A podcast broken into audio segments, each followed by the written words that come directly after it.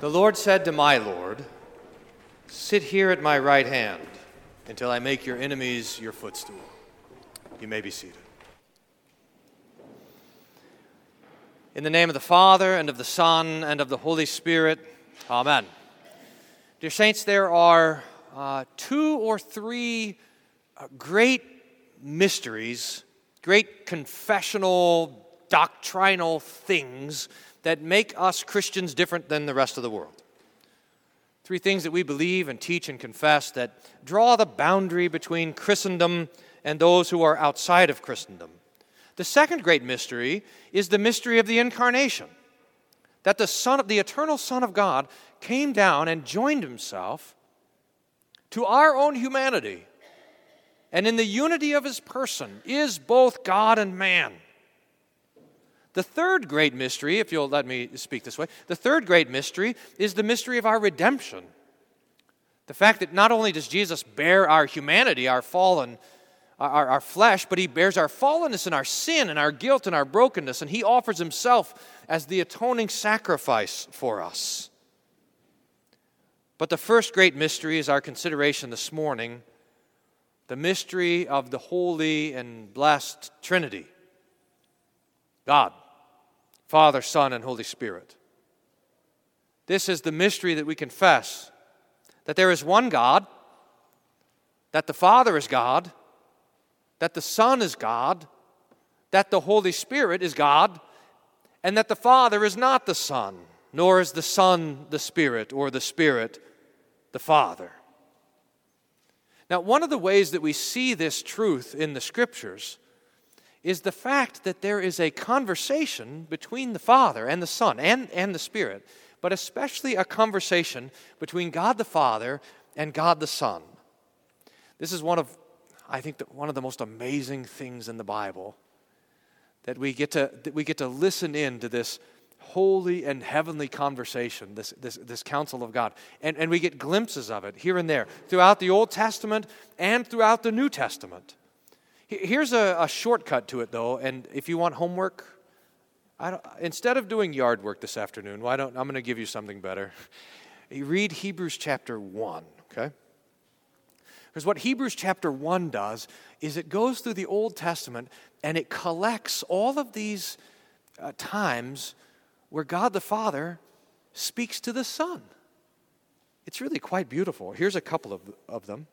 Starting in, in verse 5, and, and the whole context of the first chapter is that uh, is that it's talking about how Jesus is greater than the angels. And so it talks about how the Father speaks to the angels and how the Father speaks to the Son. So Hebrews 1, verse 5 says, For to which of the angels did God ever say, You are my Son? Today I have begotten you. That's Psalm 2. And in fact, if you go back and look in the original of Psalm 2, it's quite amazing. It's the Son telling us what the Father said to him. And this is speaking to the eternal begottenness of the Son. It's one of these mind blowing mysteries. It says, Today you are begotten. In other words, the, the, the, present reality is always in the past tense for the begottenness of the Son. There was never, there was never a time 21 years ago, 22 years ago, I was not a father and I became a father when Hannah was born. But there was never a time, never a moment when the father was not the father of the son or the son was the son of the father. That's an eternal reality. Psalm 2 You are my son. Today I've begotten you. Or again, I will be to him a father and he will be to me a son. Verse 6, Hebrews 1 6, when he says, when he brings the firstborn into the world, he said, Let all God's angels worship him. This is one of the simplicities of the Christian faith, is that we worship Jesus. Whenever you're talking to someone about what, is the, what does it mean to be a Christian, you can simply say that. We worship Jesus. God commanded it.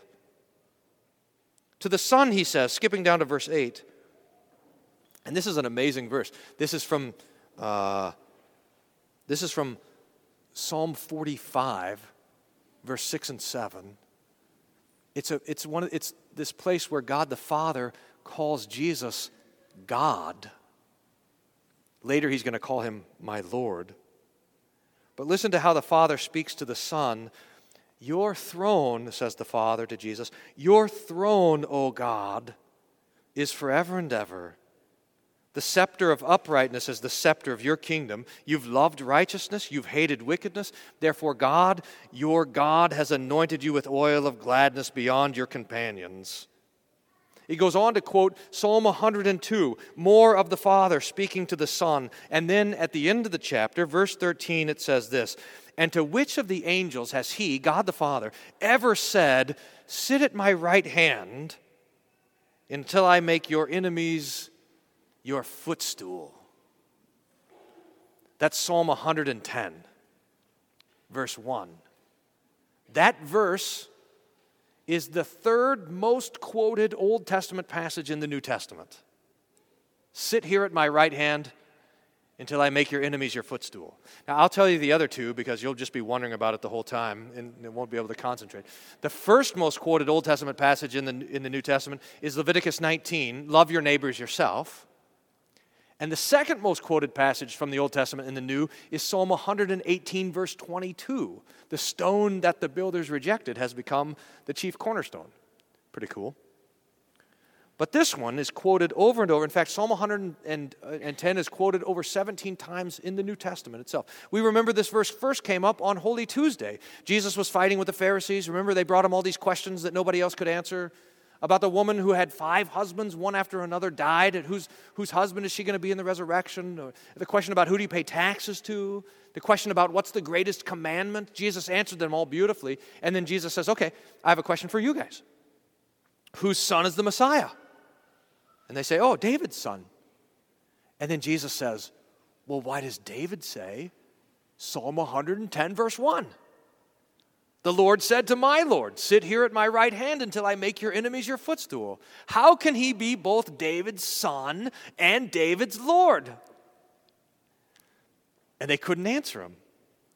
He, he silenced them.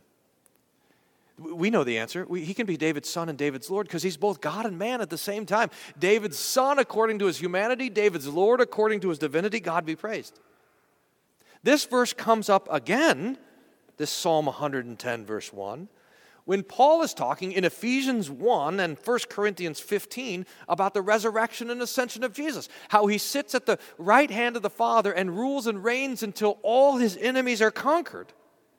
It's, in the, it's the last verse of 1 Peter chapter 3, which we were just studying in, in Bible study, that Jesus sits at the right hand of the Father so that he can deliver to us a good conscience, that he can cleanse us from all sin and from all unrighteousness. That verse came up in, in, Hebrews chapter 1 that talks about how Jesus is exalted above all the angels sitting at the right hand of God. And Peter quotes this verse in this very first sermon on Pentecost from Acts chapter 2, the epistle lesson that we read, explaining what's happening there. Remember, they were all gathered around, they were all speaking in different languages, and then Peter stood up and preached. They, they said, Are all these guys drunk? And he says, No, this is the promise of Joel 2. The Spirit is poured out. And how can the Spirit be poured out? Because God the Father has called Jesus to his right hand, and from there, Jesus sends forth the Spirit. It's beautiful. And it describes what's happening. This verse is one of the key verses of all of the Old Testament.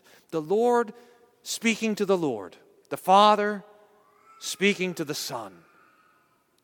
Now, for us, the attention that we have on it today is to recognize that God the Father speaks to the Son, and the Son speaks back. We have those verses too. Like, well, what would be the most famous? We have Jesus' prayers in the New Testament, but maybe the most famous of all is Psalm 22. Remember? My God, my God, why have you forsaken me? Or into your hands I commit my spirit. Or Father, forgive them. They don't know what they're doing. Or I don't, I don't just pray for these, but those who believe through their word.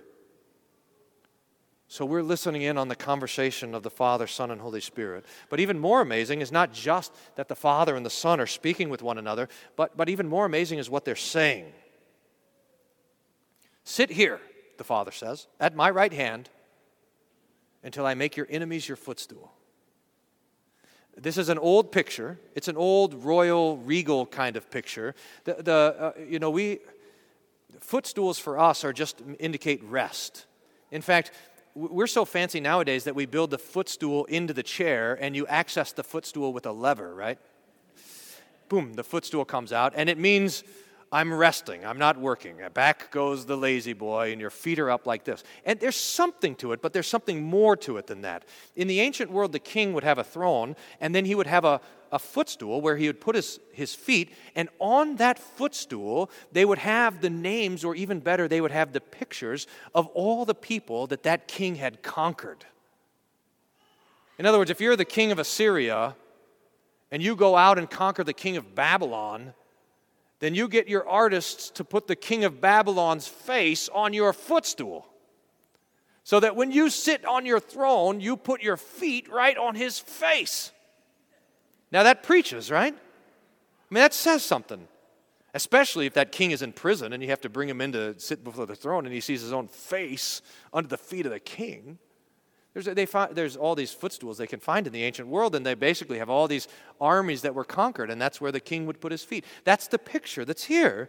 The Lord says to Jesus, the Father says to the Son, You sit here at my right hand, and I'm going to paint the picture of your enemies under your feet.